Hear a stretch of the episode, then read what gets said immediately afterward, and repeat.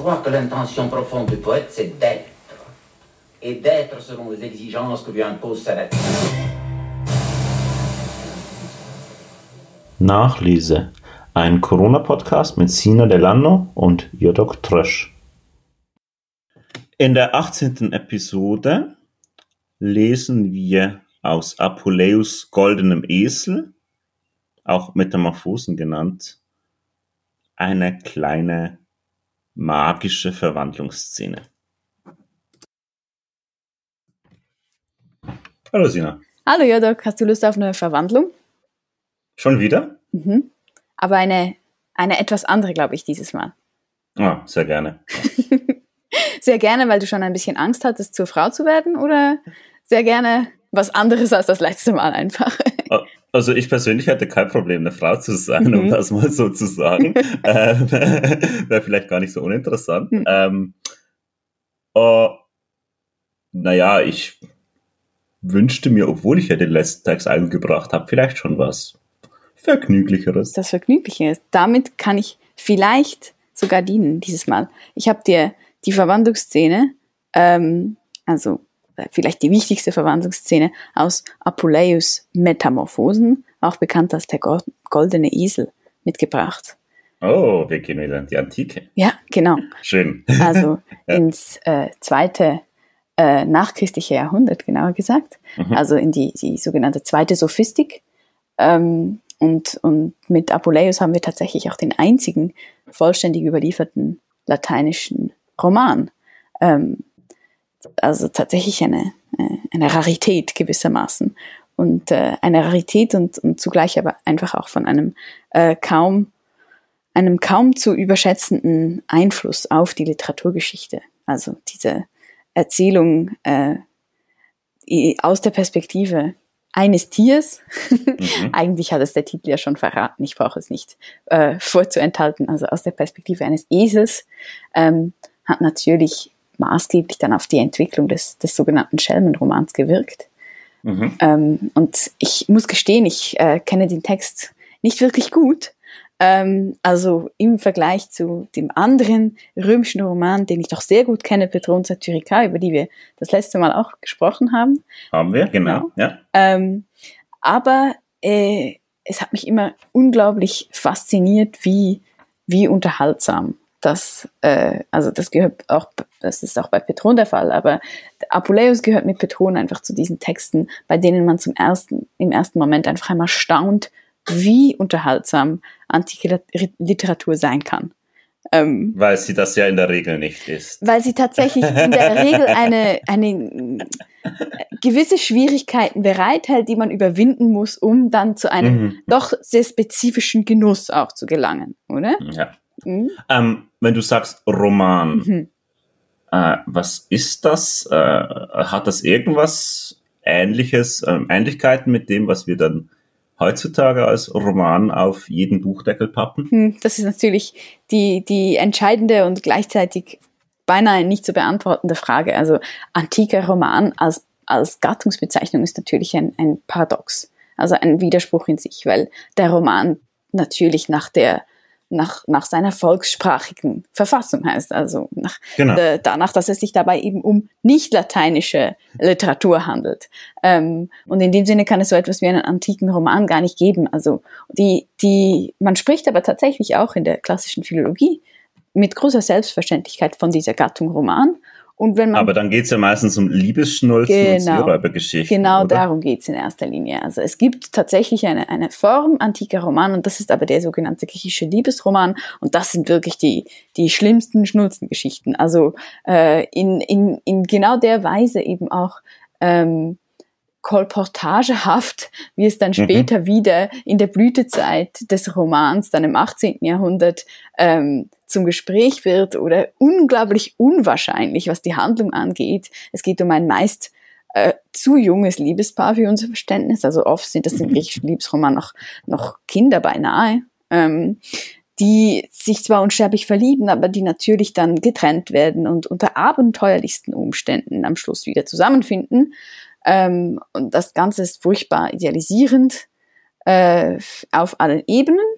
Und, und natürlich fragst du genau deshalb auch zu Recht, weil der römische Roman sich eben zu diesem griechischen Liebesroman in einem äh, parodistischen Verhältnis äh, befindet. Also auch deshalb mhm. ist das so unterhaltsam, weil man diese Texte nicht anders als, ähm, als einigermaßen suffisante, äh, sehr, sehr übermütige Satiren auf diese Standard Fabel des griechischen Liebesromans auch lesen kann. Also zum Beispiel bei Petron, darüber hatten wir das letzte Mal ein bisschen ges gesprochen, oder geht es natürlich darum, dass der Homosexuelle, also ähm, äh, in, mit, einem, mit einem Jüngling sich einlassende Ich-Erzähler dann mit Impotenz geschlagen wird.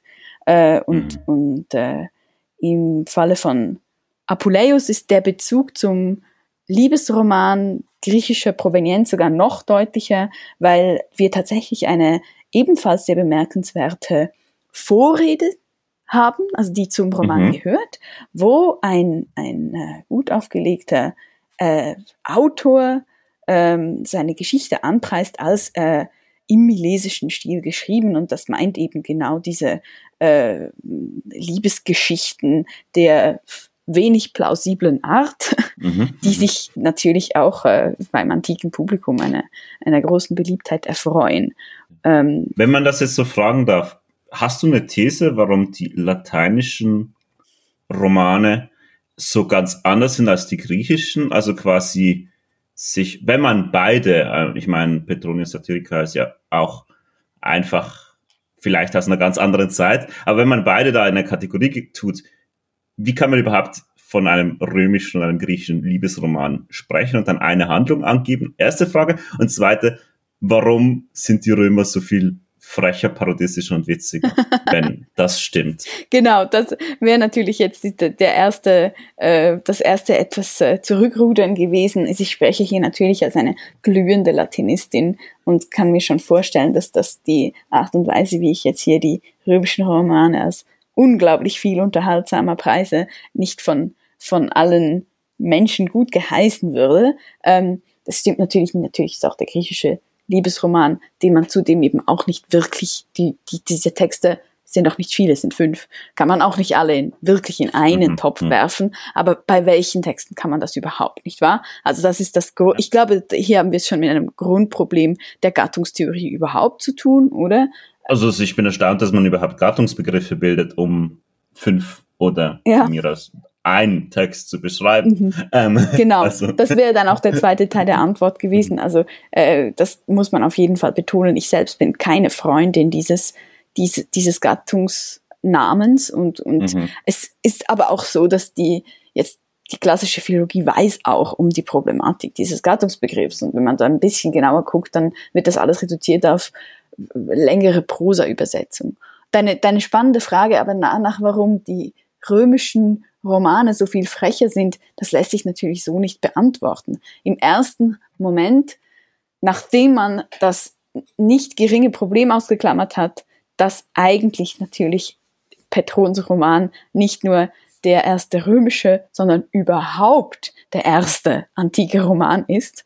Also dass tatsächlich, oder zumindest über sehr lange Zeit, wir überhaupt gar keinen früheren Text hatten als mhm. Petron, der in dieser Weise als einen, ein Roman bezeichnet werden konnte, ähm, bis dann zum Glück und zur unglaublichen Beruhigung der gesamten klassischen Philologie ein griechisches Papyrusfragment auftauchte, das, äh, wenn man äh, es wollte mit ein bisschen konjekturalem Aufwand tatsächlich so etwas wie eine Romanfabel aufwies, so dass man wieder beruhigt nach Hause gehen konnte und sagen konnte, dort hat es Petron abgeschrieben. Es gab also doch ein griechisches Vorbild für diesen römischen Roman, denn äh, es gibt ja bekanntlich keine lateinische Literatur, die nicht nach einem griechischen Vorbild gebildet wäre. Das ist das äh, eiserne Gesetz überhaupt der gesamten äh, klassischen Literatur. Und ich glaube, das hat natürlich etwas. Und wir wollen jetzt mhm. hier nicht allzu ausschweifend werden. Aber ich glaube, da liegt eben auch der Grund, warum dann viele,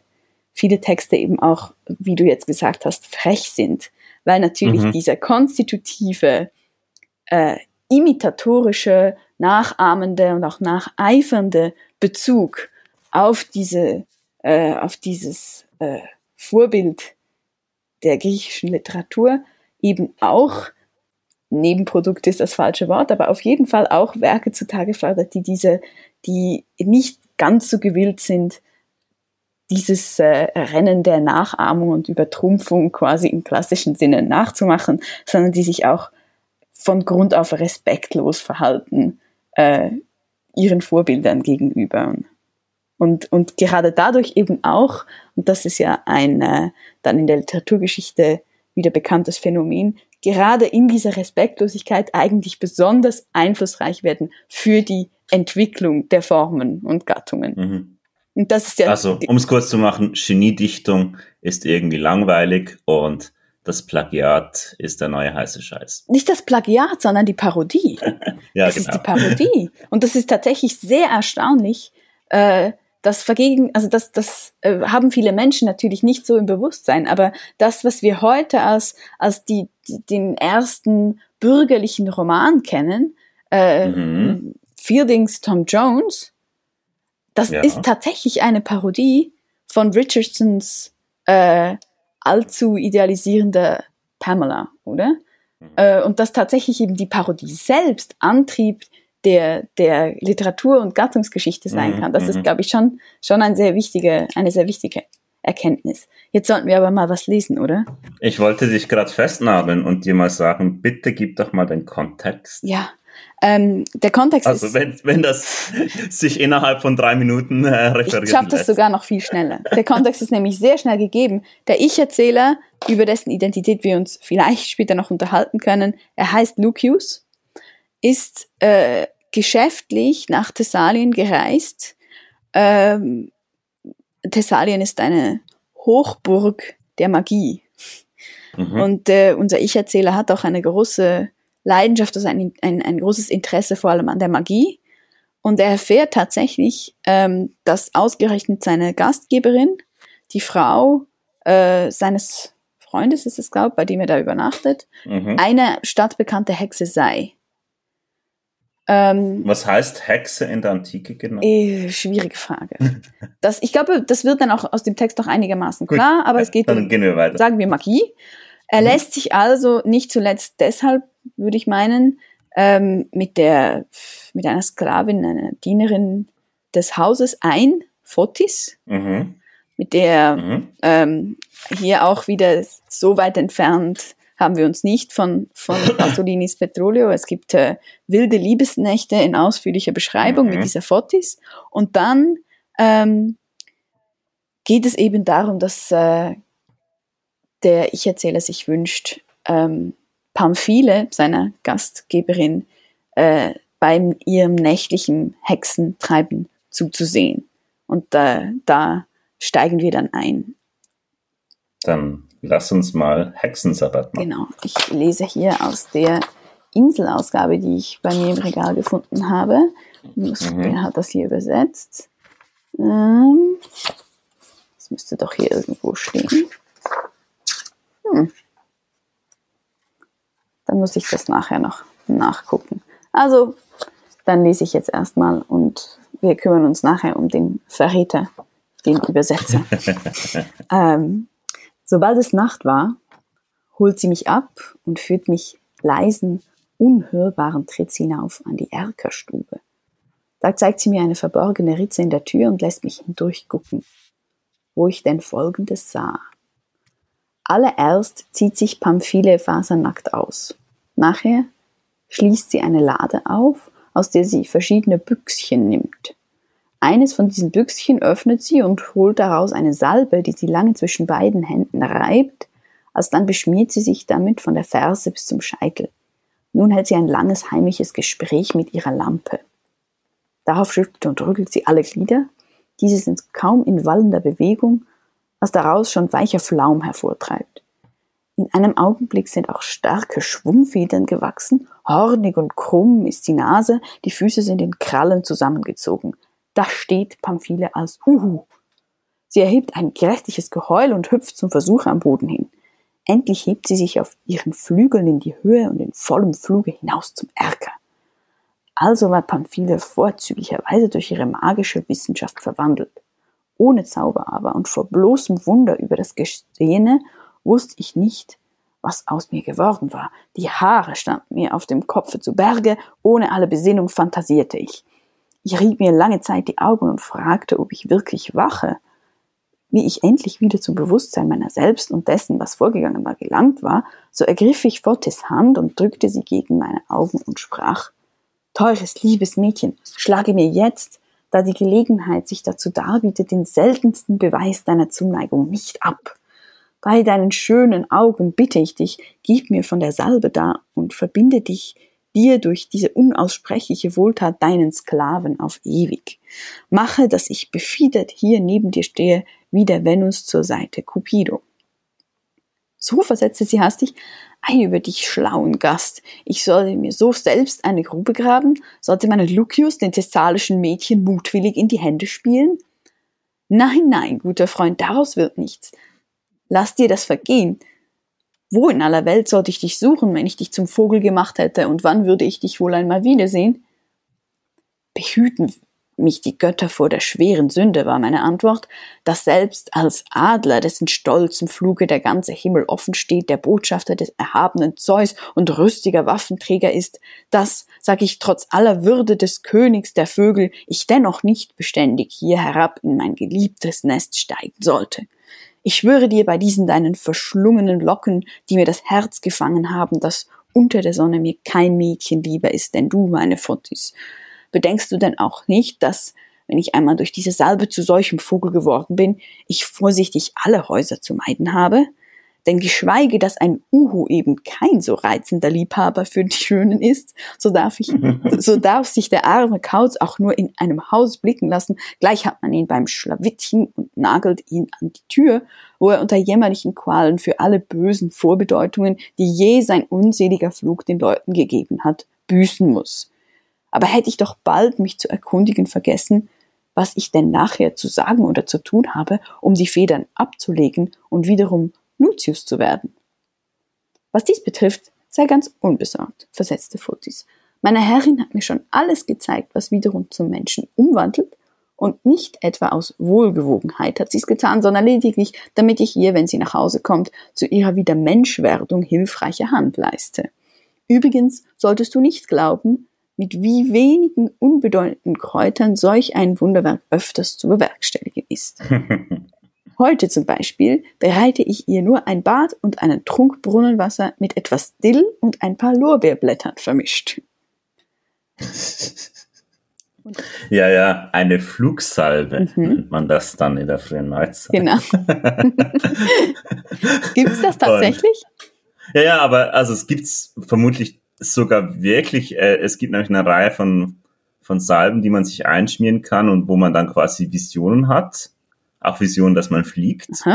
Ähm, könnte auch was mit gewissen ja, Pilzen und Ähnlichem zu tun haben. Mhm. Und diese Visionen führen vermutlich wirklich dazu, dass man dann geglaubt hat, dass die Hexen eben mit, mit dem Teufel ausgeflogen sind, mit der Flugsalbe. Mhm. Ähm, also, ich finde es bei diesen Dingen, wenn es um Magie und so geht, immer auch sehr faszinierend, wie, hm, wie so wie soll ich sagen, übersinnliche Wahrnehmung, zum Beispiel durch Drogenbrauch halt die Wahrnehmung quasi dessen, was sein, was ist, schon auch informieren können, wenn man halt nicht weiß, was genau passiert. Mhm. Mhm. Ähm, und hier natürlich diese großartige Verwandlung als Uhu. Mhm. Ähm, ist das dasselbe wie eine Eule im Latein? Das habe ich mich also, auch gefragt. Ich, das habe aber nicht irgendwie so ihr Markenzeichen, ihr Wissenskern für die Pamphile?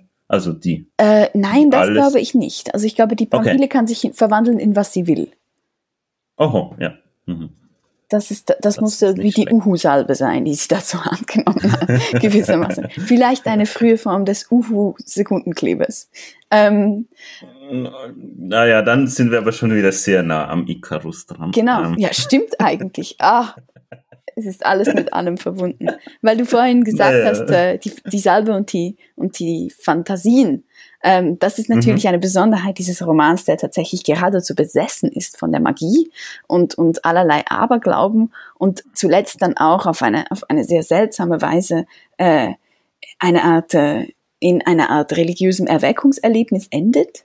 Also mhm. der Ich-Erzähler wird zuletzt bekehrt äh, zum ISIS-Kult, ähm, also gewissermaßen dann auch in eine Form der Esoterik auch eingeweiht und, und, und über diese Einweihung erfahren wir dann aber nichts mehr, äh, Klammer mhm. wieder zu, also die, diese, ähm, diesem Thema de, der Magie und des Aberglaubens äh, korrespondiert in gewisser Weise die auch jetzt in dieser Stelle finde ich äh, nicht zu übersehende Unzuverlässigkeit auch des Erzählers. Also das ist gewissermaßen der Kontrapunkt, ähm, dass man eben die äh, an so vielen Stellen ähm, auch einfach den Eindruck nicht los wird, dass, dass äh, dieser Erzähler nicht ganz im Vollbesitz seiner geistigen Kräfte ist. Ähm, ja, aber wobei auf der anderen Seite ist es auch einfach so ein ja kolportagehafter ja, ich gucke da mal durch Schlüsselloch durch und es sind wirklich alles Versatzstücke in einer gewissen Weise. Sie sind nur irgendwie großartig aneinandergereiht. Also auch so, dass dann natürlich die schöne Sklavin, äh, die daneben steht, plötzlich merkt, sie ist nicht mehr Liebesinteresse Nummer eins, mhm, sondern die Salbe genau. ist interessanter und dann entsteht daraus wieder ein kleiner Konflikt und man, also ich habe irgendwie das Gefühl, ähm, was, was, womit da jongliert wird, ist irgendwie super konventionell. Gleichzeitig stecken dann aber extrem viele großartige Kleinigkeiten darin. Also du hast gesagt, Fortis sei die Sklavin oder die Hausangestellte mhm, oder was auch genau. immer. Aber wenn sich dann natürlich der ähm, Luciun, ähm, Lucius ja. ähm, als Sklave von Fotis quasi präsentiert, ist das natürlich himmelschreiende Ironie. Ähm, das ist natürlich auf der anderen Seite ein, ein Standardmotiv oder ist es der, wiederum Standard mit der, ja, der, ja, der Liebeselegie, oder? Also die, aber, aber natürlich dann für höher gestellte Frauen. Genau. Also meinst du nicht, dass gerade Doch, diese Verschiebungen, diese Verdrehungen sind dann absolut satirisch zu meinen? Das sind, das, genau, das sind natürlich die, die, komischen äh, mhm. Einlassungen gewissermaßen. Da hast du natürlich recht. Das sind auch viele, viele wirklich äh, komische Motive, die man hier wiedererkennt. Dennoch mhm. finde ich eben doch die diese Eigenheit der, der Perspektivik ist dann eben doch wieder sehr prominent auch, oder? Also die dann auch den Roman eben als eine Erzählung vom vom Drama unterscheidet, oder? Und diese, mhm. also ich fand das äh, jetzt auch beim Wiederlesen sehr auffällig, wie ähm, diese äh, Szene, nachdem die, oder wo beschrieben wird, was die körperlichen Reaktionen auf de, das Beobachtung, auf das Beobachten der Verwandlung sind, oder? Wo es dann heißt, ähm, ohne Zauber aber und vor bloßem Wunder über das Gesehene wusste ich nicht, was aus mir geworden war. Die Haare standen mir auf dem Kopfe zu Berge. Ohne alle Besinnung fantasierte ich, oder? Also mhm. zunächst einmal dieser schöne, dieser schöne Kontrast, oder? Dass, dass, dass äh, die, der Zeuge werden ähm, eigentlich selber schon eine Art Verwandlung äh, in Gang setzt, oder? Also tatsächlich physisch, oder? Die Haare, die zu Berge stehen, man mhm. weiß nicht, was mit einem geschieht, oder? Und dann aber schon dieser Hinweis, dass er vollkommen außer sich gerät, oder? Also ja, wobei, also ich hier in einer gewissen Weise auch eine rationalistische Distanzierung der Erzählstimme sehe. Also die quasi zumindest hier sehr deutlich macht, dass das Ganze, was geschildert wird durch diese Sicht ähm, von Lucius, auch einfach nur eine, eine Fantasie von dem sein könnte, ein Wunschtraum. Genau. Also, äh, äh, und also ich finde das, finde das eine, eine interessante Absicherung quasi für jemanden, der dessen Protagonist vielleicht sehr, sehr an die Magie äh, glaubt, wo der Erzähler aber zumindest scheint, dass mir diese Szene irgendwie zu, zu formulieren, doch einen gesünderen Skeptizismus zeigt. Also oder der, bin ich jetzt. Der Erzähler ist ja zunächst einmal, also als ich erzähle, oder?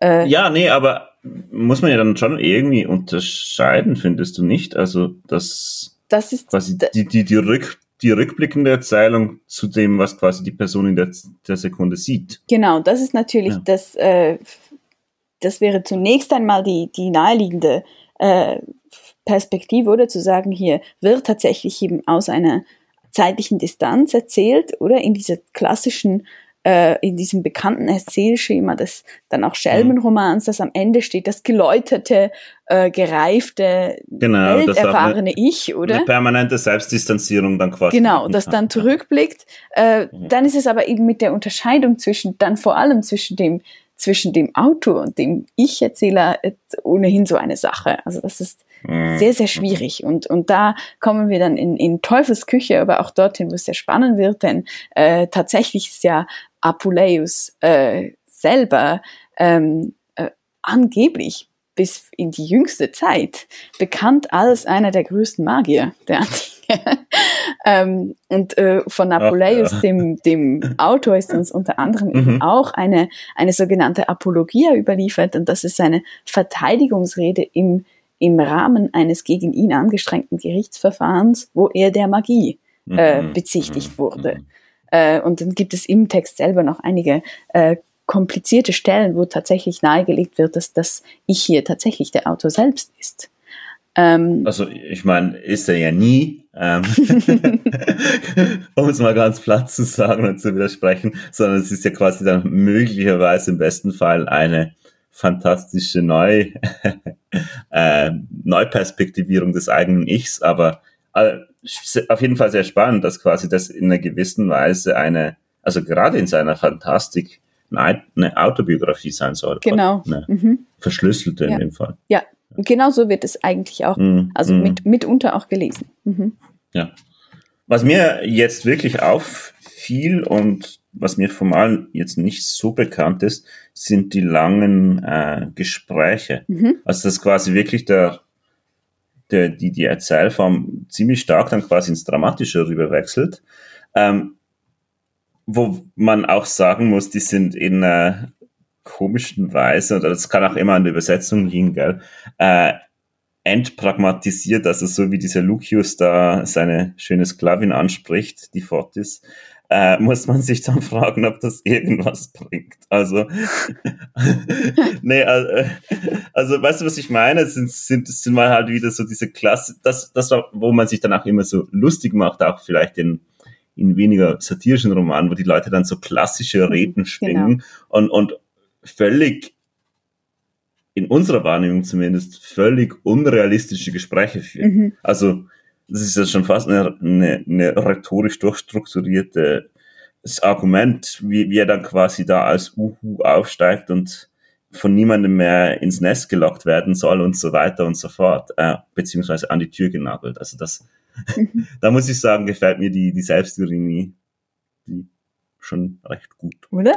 Ich finde mhm. eben auch. Ja? Also, und das ist genau das, was ich eben sehr liebe an, an diesen auch nicht, nicht anspruchslosen römischen Romanen. Die sind eben mhm. tatsächlich auch nur lustig, wenn man schon ein bisschen wenigstens Erfahrung hat, gerade auch mit der klassischen Literatur. Ähm, mhm. Weil man eben nur dann tatsächlich diese unzähligen äh, parodistischen Nuancen auch erkennen kann, oder? Mhm. Ähm, und, und das ist, glaube ich, wirklich äh, einer äh, der zentralen Aspekte hier, oder zu, zu sehen wir hier auch auf, auf Schritt und Tritt und Satz für Satz gewissermaßen ein bisschen eben gerade das Pathos auch der, der hohen Dichtung durch den Kakao gezogen wird. Und ähm, auf der anderen Seite finde ich jetzt eben hier, das funktioniert ja trotzdem noch ganz wunderbar. Also das ist jetzt weit von den von den grotesken Szenerien entfernt, die wir den Satirika antreffen, oder? Ja, Dass sich dann die, die Protagonisten immer gleich mit einer Rasierklinge, also so tun, wie wenn sie sich umbringen würden und, und, und seitenlang irgendwelche noch viel, viel übertriebenen Reden schwingen. Mhm. Also da ist das hier eigentlich immer noch sehr, sehr äh, sehr, sehr zugänglich auch und vielleicht für unser Geschmack schon ein bisschen schwülstig oder ein bisschen übertrieben. Aber das habe ich das, darauf konnte ich gar nicht, noch gar nicht mhm. zu sprechen kommen. Ich glaube, eine der, der berühmtesten Geschichten überhaupt steckt ja, ja, gewissermaßen an als eine Einlage in diesem Roman. Und das ist die Geschichte von Amor und Psyche. Mhm. Das mhm. ist ja eine äh, Episode, äh, eine sehr, sehr lange, sich über mehrere Bücher dieses mhm. Romans erstreckende Episode, die tatsächlich eine Art äh, Mise en Abîme ähm, ja die der ganzen Erzählung noch einmal ist. Und, und mhm. zu Recht gehört Amor und Psyche immer noch zu den bekannteren Mythen auch. Und, und da glaube ich schon, sieht man auch dieses besondere Fabuliertalent, das, das Apuleius doch hatte. Auf jeden Fall. Aber was ich dann am Schluss noch sehr lustig finde oder faszinierend in dieser Rede von Fortis, ist, dass man da irgendwie zuschauen kann, wie jetzt quasi der nächste Plot-Twist oder der große Plot-Twist dieses Textes äh, ja auf angezettelt wird. Mhm. Ähm, also man, man ahnt ja schon, was da passieren muss und dass diese Rückverwandlung, die sie ihm da verspricht, aus welchen mhm. Gründen auch immer nicht möglich sein wird. Und man, man denkt schon an den Zauberlehrling und ganz naja. genau. Ähm, aber also ich finde ich finde eben auch da wieder so lustig, wie, wie dieser Roman, und ich glaube, das ist wirklich so eine Eigenschaft einfach, dieser Art zu erzählen, so unglaublich durchschaubar ist, aber es vielleicht auch sein will und vielleicht das auch lustig findet, dass er so tut, als wäre er es.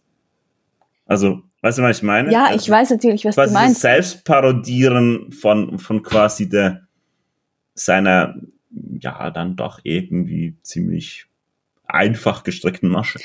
Ich, ich weiß natürlich, was du meinst und ich will, will dir auch nicht grundsätzlich widersprechen und dennoch drängt es mich zu rufen, ja doch, noch einmal, zweites Jahrhundert nach Christus.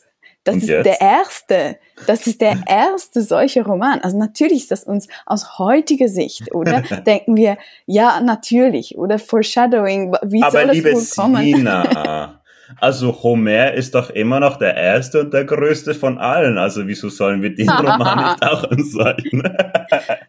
da finde ich eben, John, das würde ich einfach, äh, da würde ich wirklich die Lanze brechen für diese, für, für diese Verspieltheit und für diese ähm, äh, Unbeschwertheit auch dieser, dieser Texte, die dann doch eben auf eine ganz andere Weise äh, gehaltvoll daherkommen, ähm, also jetzt gerade im Falle von Apuleius, das wirklich, es ist auch ein philosophischer Roman, ähm, aber natürlich bin ich grundsätzlich einig mit dir, aber davon lebt natürlich die Komödie, oder, und das, das Komische auch. Klar, oder? ja. ja. Ähm, aber jetzt hast du natürlich schon so subtil auch das Foreshadowing wieder aufgenommen, dass ich wirklich auch noch ein bisschen weiterlesen muss, oder?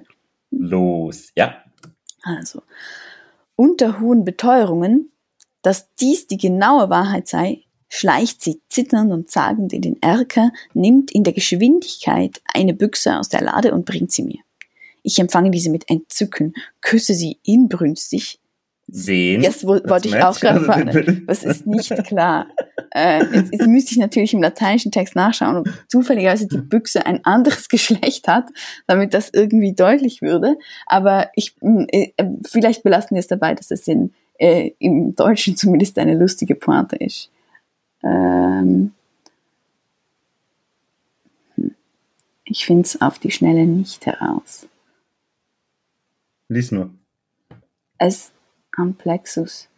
Quam. Nein, es ist auch weiblich. Mhm. Es ist tatsächlich also, auch im Lateinischen. Die, Pointe draus machen im Lateinischen. Genau. Ähm, mhm. Ich empfange diese mit Entzücken, küsse sie inbrünstig und bete, sie wolle mir eine glückliche Reise durch die Lüfte verleihen. Und so mit allen Kleidern herunter, gierig die Hände in die Salbe, eine ganze Menge genommen und über und über alle Glieder meines Leibes gerieben. Schon schwinge ich zu wiederholten Malen die Arme und versuche zu fliegen. Hoch klopft mir vor Verlangen das Herz, mich nun als Vogel zu sehen. Umsonst. Nicht Flaum, nicht Federn wachsen hervor. Zu kurzen Borsten erstarren alle Haare an meinem Leibe, statt der zarten Haut umhüllt mich ein dickes, derbes Fell. Die Zahl der Finger und Zehen verliert sich an jeder Hand und jedem Fuße in einem Huf, und am Ende des Rückgrats hinten streckt sich ein langer Schwanz hinunter. Unförmlich wird das Gedicht Gesicht und dehnt sich je mehr und mehr. Mit großem Maule, weit offenen Naslöchern und schlotternden Lippen schließt es unten. Oben reckten sich ein paar lange, raue, spielende Ohren empor. Das Einzige, was in dieser unglücklichen Verwandlung noch meinen Trost hätte abgeben können, wenn für mich Armen nun noch eine Fortis gewesen, war der Zuwachs es Werkzeugs, ah, war der, war der Zuwachs des Werkzeugs des sechsten Sinnes, muss das heißen, oder? Mhm. Ein Druckfehler. Wie ich mich nun betrachte, sehe ich mit Entsetzen, dass ich statt des Vogels zu einem Esel geworden bin. Ich wollte mich bei Fotis beklagen, allein mit menschlicher Stellung und Gebärde hatte ich zugleich auch die Sprache verloren. Alles, was ich tun konnte, war, dass ich mit bebender Unterliebe und nassem Blick sie von der Seite ansah und also stillschweigend ihr Vorwürfe machte. Sobald sie mich aber als Esel sah, fuhr sie sich mit beiden Händen ins Gesicht und schrie, ich bin des Todes! In Eile und Angst habe ich mich vergriffen und eine unrechte Büchse genommen. Zum Glück ist ein höchst leichtes Mittel zur Wiederverwandlung vorhanden. denn sobald du Rosen isst, legst du den Esel wieder ab und bist wiederum ein Lucius. Und wenn ich nun wie gewöhnlich diesen Abend kränze und für uns in Bereitschaft hätte, so dürfte es nicht die Nacht damit Anstand haben. So aber musst du bis morgen früh warten, ehe, eher kann ich dir dein Rettungsmittel nicht verschaffen. Also fuhr es mit großem Herzeleid. Indessen, so vollkommen ich auch dem Äußeren nach von Lucius zu Meister Langohr geworden, so war ich doch innerlich Mensch und ganz ich selbst geblieben.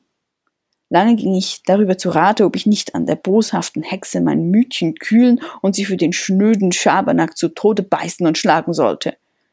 Den raschen Gedanken ließ ich aber widerfahren, als ich überlegte, dass ich leicht durch diesen Mord mich um alle Mittel mich zu enteseln bringen könnte.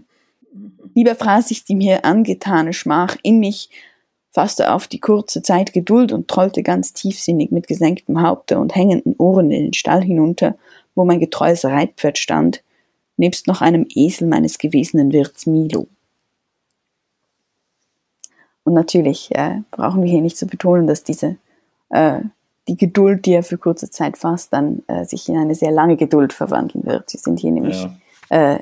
Wirklich erst am Anfang der Geschichte und hier beginnt eigentlich der Roman erst richtig, der natürlich vor allem aus den Abenteuern besteht, die Lucius dann als Esel und Mensch offensichtlich zugleich, also im inneren Mensch, äußerlich Esel erlebt. Blöd gelaufen, mhm. aber ja. Genau. Jetzt äh, magst du, magst du mir sagen, ob du auch hier wieder irgendwie ähm, dann quasi anachronistischerweise frühneuzeitliche ähm, Fabeln wieder erkennst von äh, vor allem äh, moralistischem Impetus? Ja, da gibt es schon mal, also ich habe jetzt gerade direkt nicht so viel präsent, aber ich meine, der Esel ist, taucht permanent irgendwie auf in, bei Eulenspielen und ganz vielen anderen dieser, dieser Schwänke. Ähm, natürlich auch ganz besonders und ich glaube, das ist hier schon auch angelegt wegen des allzu großen Schwanzes, mhm, mhm. ähm, den so ein Esel bekanntermaßen hat. Und das fand ich ja wirklich auch, darum habe ich schon unterbrochen, aber es, war, es hat sich ja dann eigentlich noch zugespitzt. Ähm, diese Sexszene äh, angelegt und dann eben nicht auserzeit, sondern quasi umgedacht. Also der reißt sich ja die Kleider runter und reibt sich den Körper ein mit Salbe und so weiter. Und wenn man eben das erste schon doppeldeutig lesen kann auf sie, den man, den sie küsst, dann ist das schon äh, ein ein sehr körperlich dargestelltes Begieren ja. und die, ähm, die, die Furcht des Mädchens dann eben neuen Liebhaber quasi in der Salbe eine neue Liebhaberin zu haben, die quasi ihn zu verlieren, die ist ja schon recht real. Mhm, mhm. die spannende Frage natürlich, war das eine absichtliche Verwechslung? Die, der Salbe mit A, dass sie ihm die falsche mhm. Salbe gegeben hat. Ach so. Hm. Das klingt mir jetzt ein bisschen nach einer verschwörungstheoretischen Lektüre, aber. Äh, Naja, na also sie will es jetzt zunächst nicht. Es gibt nicht wirklich einen Grund, wieso das ihm das erlaubt. Und dann stellt sie sich irgendwie so sehr doof an, gibt irgendwas und, und ruft halt aus, in, in Eile und Angst habe ich mich vergriffen. Also das ist ja dann, eben, vielleicht, vielleicht macht mich, mich der Pathos dieser Rede halt wieder misstrauisch. ähm, und wie genau geht das mit diesen Grenzen und den, den Nächten? Ist das quasi, wäre das fürs Liebesspiel, würde sie das ausdekorieren mit Rosenkränzen, aber weil sie ja weiß, dass er heute Nacht nicht bei ihr liegen wird, hat sie ihm dummerweise keine Rosen parat. Etwa so etwas habe ich mir, etwa sowas habe ich mir ausgedacht, auch gedacht, ja. Ähm. Also wäre es auch in dem Fall eigentlich eine super perfide. du bist aber wieder nicht besonders wohlgesinnt unseren weiblichen Figuren hier. das hat nicht mit den weiblichen Figuren zu tun. Ich, ich finde nur ihn auch ein bisschen egoistisch. Also. Wie furchtbar, oder? Aber das, das ist natürlich diese, äh, diese Schelmengeschichten, oder? Da äh, genau. schwankt man beständig zwischen, zwischen Schadenfreude und, ja, ja, genau. und Mitleid, oder? Was, was dieses mhm. äh, auch so unglaublich unvorsichtige Verhalten angeht, wo man zunächst immer denkt, du hast das ja eigentlich besser verdient, oder? Und, ja, äh, Wohl bekommst. Genau. Aber gleichzeitig, naja, wir kennen es auch, oder? Vielleicht ist es hier mhm. überspitzt, oder? Und aber ich finde es ja schön, wie du es jetzt nochmal hervorgehoben hast, dass das wirklich so äh, eine richtige, auch eine Voluptas irgendwie ein, ein Begehren ist, oder äh, diese seine, seine grenzenlose Neugier, oder also auch auf Deutsch, oder die, die lateinische Curiositas ist die Neugier, oder? Und, und es scheint wirklich hier ein, ein sehr, sehr äh, starkes, unbändiges Verlangen zu geben, und das bleibt ja, auch ja. dann durch den ganzen Roman, also auch äh, während Lucius als Esel unterwegs ist, verlässt ihn diese, diese unbändige Neugier nicht. Also immer mal wieder gibt es ja. Szenen, wo er nicht. Aber die, die ist ja wirklich sexualisiert. Den Satz, den du verlesen hast, zu Recht, weil er einfach schlecht übersetzt ist und dann noch einen Tippfehler hat. Also, wenn ich das richtig verstehe, ist das Einzige, was der Verwandlung Trost hätte geben können, wäre eben eine Fortis, die sich auch quasi in eine Eselin verwandelt hätte gewesen. Denn genau. der Zuwachs des Werkzeugs des 16. Sinnes ist nichts anderes als der Penis. Nicht? Also. Es muss eigentlich so sein, ja. Muss doch, oder? Mhm. Also neben äh, sprichwörtlicherweise ähm, beim Esel. Also. Ich habe gehört, dein Lieblingstier sei der Esel, liebe Sina. Mein Lieblingstier ist und bleibt der Esel. Ich bin auch stolze Patin, aber einer Eselin. Aha. Ohne Penis. ich habe sie aber nicht deshalb ausgesucht, also so schlimm bin ich nicht. Ähm, mein Lieblingstier ist tatsächlich der Esel, weil natürlich, und da, das hast du ja auch bereits erzählt, oder tatsächlich dieses Tier auch dem widerfährt oft Unrecht, oder? Also das gilt gemeinhin mhm. als, als Inbegriff des, des dummen, eben störrischen ähm, Tiers und, und wird aber gerade auch deshalb immer wieder so ähm, zum, zum Star gewissermaßen äh, mhm. äh, besonders großartiger, auch, auch literarischer Werke. Und ähm, mir gefällt natürlich insbesondere der Eigensinn, den man Eseln nachsagt. Ähm, mhm. Und die wie wahrscheinlich auch die programmatische Niedrigkeit, die man mit ihnen verbindet, währenddem das Pferd natürlich Inbegriff der hohen, epischen, ritterlichen, wie auch immer Dichtung ist, oder äh, daneben immer äh, der Esel, äh, der Bescheidene, der gewissermaßen als, als Gegengewicht auch zu diesem, zu diesem erhabenen, mhm. hoch zu Rosse äh, fortfliegenden poetischen Gestus ist. Sag, hast du gerne Salami? ähm, äh, tatsächlich nicht unbedingt. Warum kennst du guten Eselsalami? Und das ist ja, woraus er ursprünglich gemacht wurde. Ähm, und es ist sehr auffällig, wenn man zum Beispiel am Kummersee entlang wandert, dann haben die Leute plötzlich alle Esel. Das ist nämlich die Gegend, wo das herkommt. Um, ähm, und da kann man auch sehr guten Salami essen. Ich habe tatsächlich kein Problem. Ich gehöre zu den absolut äh, amoralischen Fleischesserinnen. Also mhm. habe auch in dem Sinne kein Problem, jetzt Esel zu essen, nur weil ich Esel auch sonst mag. Ähm, aber ich dachte, jetzt wirst du schon wieder irgendeine furchtbare äh, Schwanzgeschichte anfangen wegen des Salams. Nein, Aber ich bin fertig. Ach so, dann passt das. Ähm, also wir können jetzt entweder noch was zum Text sagen oder wir können es auch langsam beenden. Genau. Ähm, Wie du magst. Ich glaube. Nicht, dass ich dich jetzt abge, abge ähm, abgezwackt habe und du noch ganz kluge Dinge zu sagen ich gehabt hättest. Dinge? Niemals. Ich. Naja. Dann. Ich glaube, wir haben jetzt schon sehr viel eigentlich gesagt. Ähm, äh, mhm.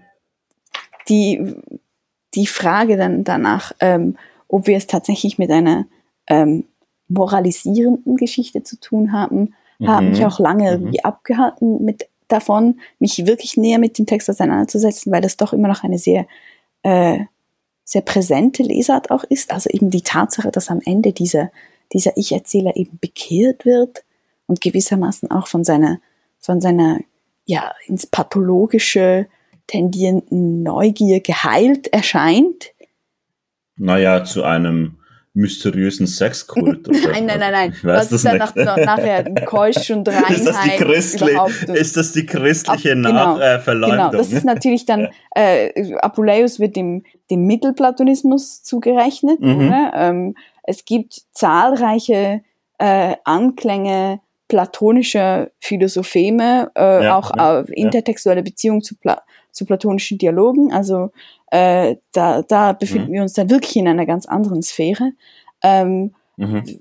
Was mir dann bei dieser Lesart so, so nachvollziehbar sie, äh, wenn man nur wirklich diese Makrostruktur der, der Erzählung anguckt, auch ist, dann immer ja. zu kurz kommt es natürlich die Tatsache, dass die, die Bekehrung zuletzt eine sehr, sehr, sehr, sehr rasche, beinahe überhastete Angelegenheit ist.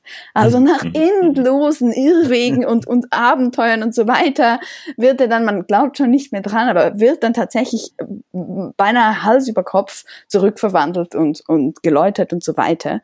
Und äh, natürlich steht dann irgendwie diese, diese finale moralische Wendung in einem grotesken Missverhältnis ja, zu, ja. Zur, zur offensichtlichen Lust, mit der zuvor dann auch viele mhm. äh, nur schwer erträgliche Grausamkeiten zum Beispiel erzählt werden. Der wird ja als Esel furchtbar misshandelt. Also das ist tatsächlich auch dann die weniger amüsante Seite dieses Romans und auch wieder eine mhm. zukunftsweisende, dass hier tatsächlich aus dieser sprichwörtlich eben Underdog, oder? Aber hier eben ja. äh, Underdonkey-Perspektive, ähm, wirklich eigentlich die, die Grausamkeit der, der Menschen vor allem, im ersten Moment auch der anderen Tiere, äh, ausgestellt wird. Ähm, und, und die Welt ist wirklich kein freundlicher Ort äh, für Esel. Also so wie wird er an irgendeinem Punkt noch sprechen können oder kann er sich gar nicht? Er kann nie sprechen, er kann sich auch nie wirklich, oh. ja, es ist sehr, sehr tragisch. Mhm. Und er wird oft, oft mit dem Tod bedroht und oder mit, mhm. was für ihn noch mhm. schlimmer ist, mit Kastration, womit wir wieder bei meinem Lieblingsthema wären.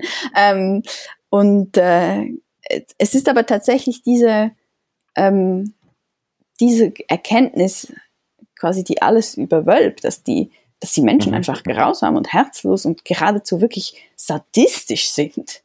Äh, ja. Vor allem, wenn es um den Umgang mit quasi schwächeren, ihnen untergebenen Geschöpfen mhm, geht, mhm, oder? Mhm, das ist eine, eine sehr eindrückliche Lektion auch dieses Textes und, und ich glaube bis heute wahrscheinlich auch eine, eine Lektion, die wir aus, aus, aus unzähligen Erzählungen äh, kennen, die in dieser, aus dieser Perspektive erzählt sind, oder? Das hört sich doch wirklich gut an. In dem Sinne wieder einmal eine, Schön, ja. eine Empfehlung auch äh, weit zurück zu blättern, bis, bis mhm, in die Antike mhm. zurück. Auf, auf jeden Fall, ja. Wir hören uns. Hat Spaß gemacht. Bald wieder, oder? Ja, unbedingt. Mach's gut. Mach's gut. Tschüss. Tschüss. Das war Nachlese mit Sina Delano und Jodok Trösch.